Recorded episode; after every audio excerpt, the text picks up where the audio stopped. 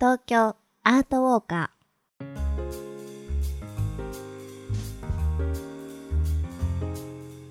皆さんこんにちは。ナビゲーターの安原もゆるです。そしてお相手はーエマちゃんです。よろしくお願いいたします。この番組は街角アートの音声ガイドをコンセプトに366日の東京アート巡りの著者である安原もゆるさんがパブリックアートを解説しその魅力をお届けしていきます。早速ですが今回ガイドしてくれる街角アートは何ですか？はい。東新宿駅の新宿つつじです。このつつじっていう字難しいですね。めちゃくちゃ難しいでしょう。読めないでしょうし書けもしないとうんいうことで、その辺はおいおいご紹介したいと思っておりますはい。街角アートおなじみの駅にあるパブリックアートですね。はいはい、そうなんです。以前、あの、ご紹介しました、副都心線の駅アートシリーズの一つで、はいはい。8番の武田壮雲さんの希望、あるいは9番の山本陽子さんのホップ、ステップ、ホップ、ステップに続いて、えー今回3つ目の作品紹介となります。はい。まずではこの新宿つつじがどこにあるのか改めて説明いたします。東京メトロ副都心線東新宿駅地下4階改札内通路にあります。まあ、改札内通路なんですけど、A3 出口の改札を出る直前の右手にありますので、はい。あの絶対に見逃すことはないんじゃないかなと思います。うん。見逃すことはない。はい。絶対目にするはずうんできっす。と私もね、目にしているでしょうね。はい。えーでは、この街角アート新宿つつじについて詳しく聞きたいのですが、このつつじってあの、つつじのお花ということですよね？そうそうそう。うんあの5月に咲くですね、ツツジのことなんですね。はい。鮮やかな色というのがお分かりだと思いますけど、はい。まあこれも一つは、その副都心線の駅シリーズは、活力、エネルギーがテーマになっているので、ねそうなので、この作品も現代的なデザインで、ビビッドな力強い色使いになっています。はい。もう少し作品についてご説明しますと、うん。色使いとしては、赤、白、黄色、まあ、あの、バックグラウンドに黒があるんですけど、まあ、この3つでえー組み合わせられていると、初夏にですね、うん一斉に咲き誇るツツジの様子、それを表現したダイナミックな作品はいと。いうことになります。うん。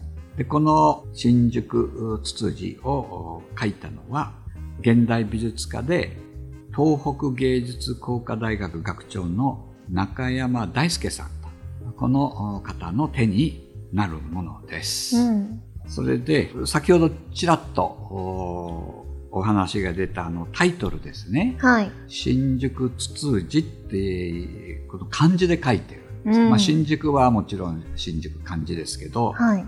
難しい画数の多い漢字が2つ並んでるとそうで思います。すね。でしょ？うん。両方足辺がついてます。うん。なので、なんか足に関係するのかなというのがあるかと思いますが、はい。基本的に音読みでは敵直とはい。言います。うん。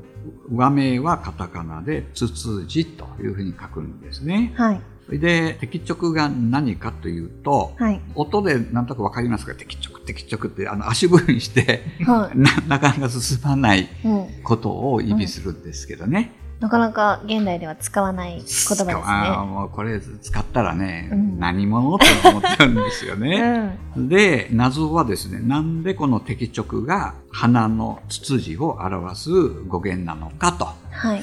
いうことで、諸説あるんですけど、はい。一説には、ツツジがを見た人がですね、うんそのあまりの美しさにうん旗と足を止めたということから、まあ、この漢字が使われたと言われてるんですね。面白いでしょ？うん。なんでツツジがうん。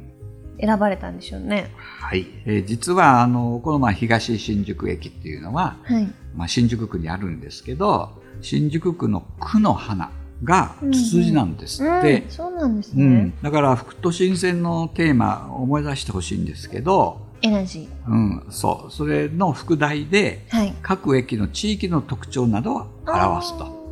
いうことで中山大輔さんもですね、はい。じゃあ新宿区にふさわしい、えー題材ということでツツジを選んだということのようです。うん。はい実際この中山大輔さんに取材して直接お話ししたことあるんですけどあそうなんですか、うん、うん、ご本人はこの作品のことはあんまり覚えてなかったということで。えーとねまあ、お忙しい方なんで、まあ、学長もやられてるんでね、うん。えーでも確認できたのははい。これは中山大輔さんの作品で それは確かである、うん、それを確認できたというのは良かったです。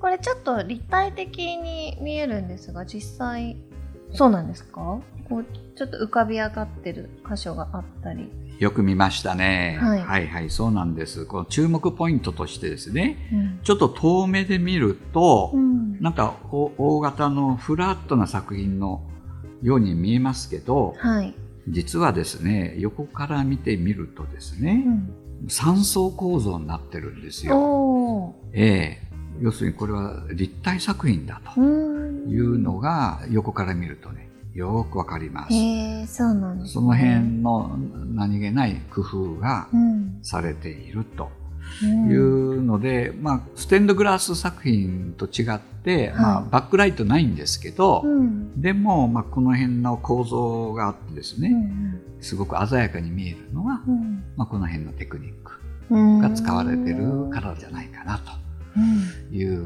ふうに思いました。へえ。あの、駅構内でお花を見れることはないので、ね、5月頃にツツジが咲き終わって、駅構内でこの色鮮やかなツツジが見れるというのは素敵なことですね。ああ、素晴らしいお話。ありがとうございます。はい。トーカーズ。えーさて、アートを楽しんだ後は、ちょっと一息つきたいですよね。そう。取りこぼしできない。これね、はい必修科目必なんです。修科目。はいそうですよね。はい。では、ムールさんはいかがですか？東新宿駅。はい。おすすめはですね、お蕎麦、日本蕎麦ですね。はい。唯一無二のつけ蕎麦店とお店の名前がですね、すごいユニークなんですけど、なぜ蕎麦にラー油を入れるのかというお店のはい。東新宿店です。はい。これ、あの、東新宿店だけじゃない。そう、あのねチェーン店というか、まあ、うんうん他にも何軒か東京うん都内ではありますなんかので、こう、道路を走ってる時に、ふとあ、、見たことありますすごいインパクトある看板じゃないですか。そうでしょ。実際、食べたことあります？ないです。あ、ない。なんかすごい、あの、ガテン系なのかなとあ思って。あ、そんな感じでしょ、うん。あの、字面からいくとね。うん。うん。まあ、その辺若干あるかもしれないんですけど、うんその中でですね、一番人気のメニューはですね、はい。やはり肉そばなんです。ああ、肉そば。うん。あの、店名にあるように、これはね、あの、つけそばなんです。はい。ラー油が入ってる冷たいつゆですね。うん。それに、まあ、つけて食べるスタイルとうん。いうことでですね。まあ、今までない取り合わせだと思うんですけど、はい。えー、とラー油という組み合わせのですね、うん。えー沼にはまってしまうんではないかなと。美味しそう。でしょ？お客さんはうんどういった方多いですか、女性一人とかいるんですか？あもちろんもちろん。あいるんですねあの、ガテン系だけじゃないですあよ。そうなんだ。はい。ぜひ。じゃあの私も一人でも、あの、全然問題ないですよ。うんうんで、まあ、味変で、うん。はい。生卵がね、うん。無料なので、あ、うん無料なんだ。うん、それをつけて食べると、あの、まったりというか、マイルドになるので、美味しそうですね。ぜひちょっと立ち寄ってみたらどうかな、はいというふうに思います。わかりました。ありがとうございます。ということで、はい。じゃあ、今さんの、あの、とっておきのおすすめ、ありますでしょうか？はい、えー東新宿駅といえば、割とあの韓国街といううか新ね。新大久保とかね、うん。その辺のエリアで近いと思うんですよね。私昔うん。韓国人の友達うに、ん。結局日本であの美味しい韓国料理屋さんってどこなのって聞いた時うに、ん。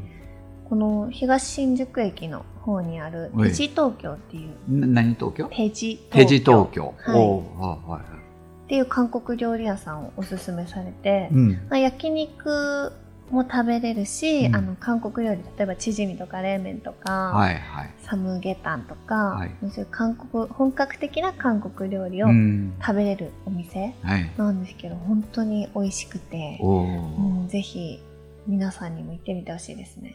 はい、ありがとうございます。はいはい。トーカーズいうわけでそろそろお時間ですこのパブリックアート意外と駅シリーズが多いですけどなんかやっぱり見逃してることが多いからこうやって改めて注目すると発見が面白いですね。うんそうなんですね。うんだから、まあ、空間に溶け込んでるとうんいうふうに言っていいんじゃないでしょうかね。うんはい。とても大事な役割をしてくれてるのがよくわかります。はい。えー番組では質問やご要望をお待ちしております。私の街のこの後が気になるとか、この街を取り上げてなど、番組概要欄のフォームから、または、ハッシュタグ、東京アートウォーカーでツイートしてください。私のエマちゃんアカウントにご感想、ご要望をお寄せいただいても結構です。